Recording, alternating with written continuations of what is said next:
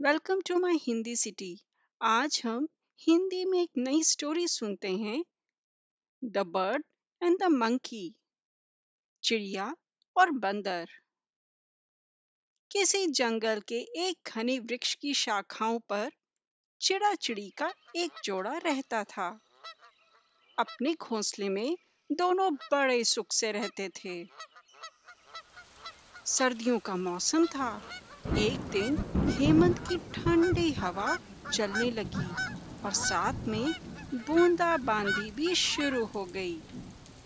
उस समय एक बंदर बर्फीली हवा और बरसात से ठिठुरता हुआ उस वृक्ष की शाखा पर आ बैठा।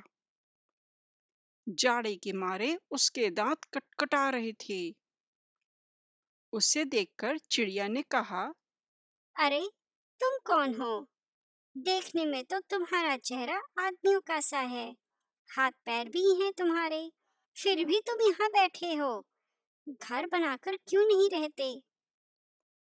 बंदर बोला, अरे, तुमसे चुप नहीं रहा जाता।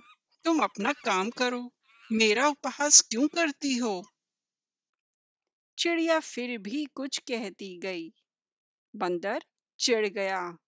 क्रोध में आकर उसने चिड़िया के उस घोंसले को तोड़ फोड़ डाला, जिसमें चिड़ा चिड़ी सुख से रहते थे।